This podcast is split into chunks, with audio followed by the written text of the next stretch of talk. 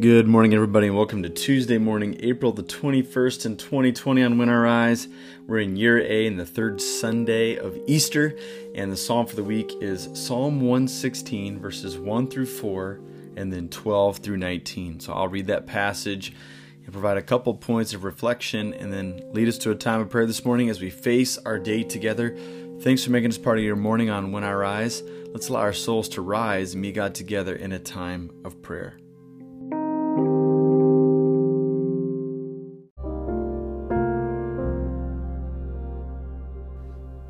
Psalm 116, verses 1 through 4 and 12 through 19. I love the Lord, for he heard my voice. He heard my cry for mercy. Because he turned his ear to me, I will call on him as long as I live. The cords of death entangled me. The anguish of the grave came over me. I was overcome by distress and sorrow. Then I called on the name of the Lord and said, Lord, save me. What sh- shall I return to the Lord for all his goodness to me? I will lift up the cup of salvation and call upon the name of the Lord. I will fulfill my vows to the Lord in the presence of all of his people. Precious in the sight of the Lord is the death of his faithful servants. Truly I am your servant, Lord. I serve you just as my mother did. You have freed me from my chains. I will sacrifice a thank offering to you, and I will call on the name of the Lord. I will fulfill my vows to the Lord in the presence of all of his people in the courts of the house of the Lord in your midst, Jerusalem. Praise the Lord. This is the word of God for us.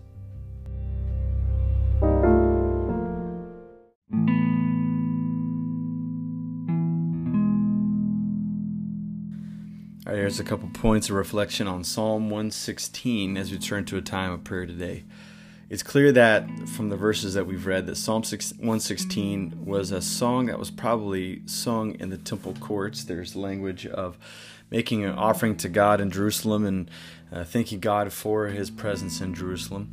Um, we also see that this is a very personal psalm. If you look earlier in those first verses that we uh, read and the first few verses of the psalm, we see that this is a this person's offering a sacrifice of praise to God because uh, God has been faithful. Uh, the first few verses talk about um, how the, you know they love the Lord because God heard His voice, and uh, He continues to cry out to Him because God turns His ear to Him. So this is a very personal psalm.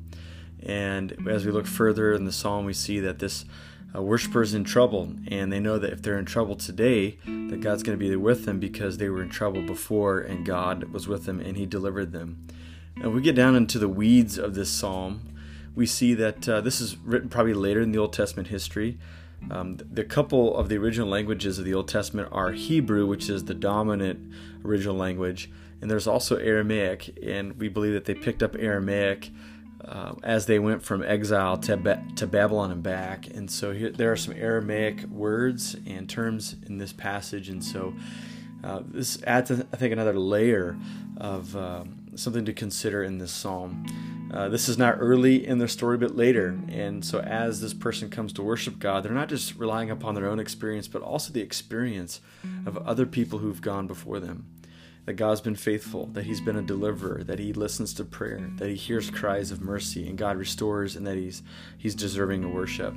So I think how this interacts with us today is that, uh, as I've mentioned before in the podcast, I think there's a dance in prayer.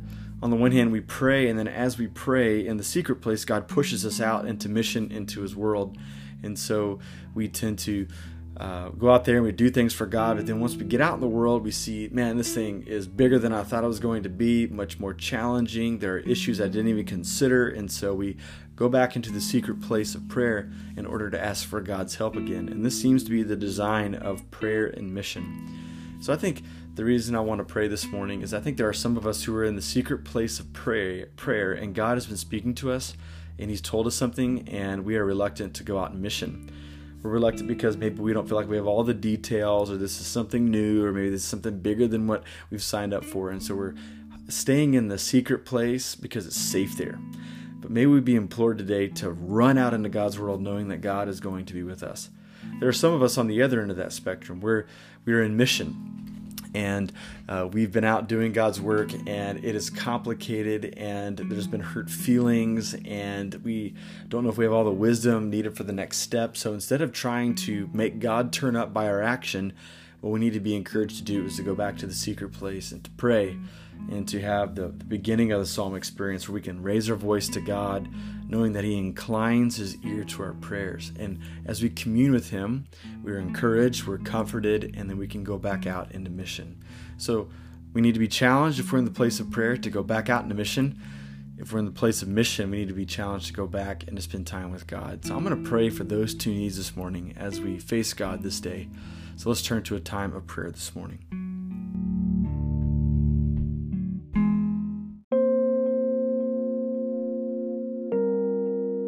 Father, Son, and Holy Spirit, I thank you this morning that we can cry out to you.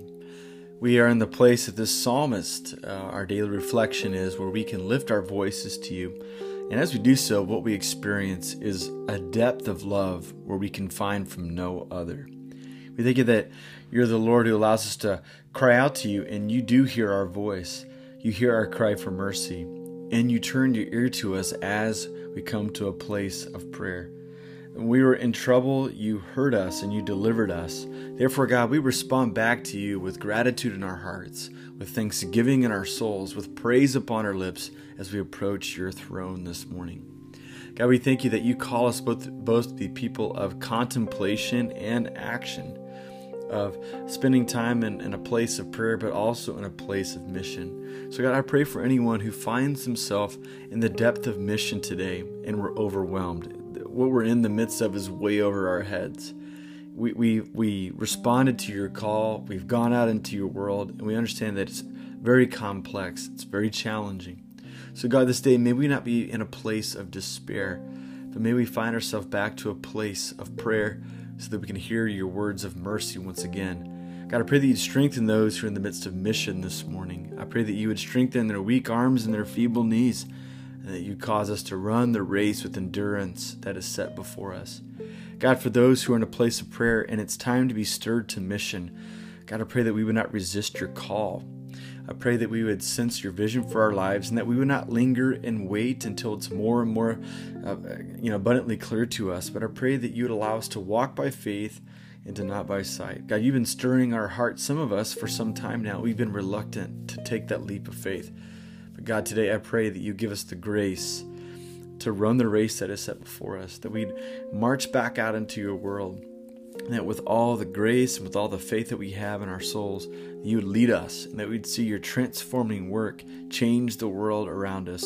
So, God, I pray for the weary missionary, and I pray for the, the hidden person in the midst of prayer today. And I pray that you would speak to us, that you give us the grace the, to do the next right and faithful thing.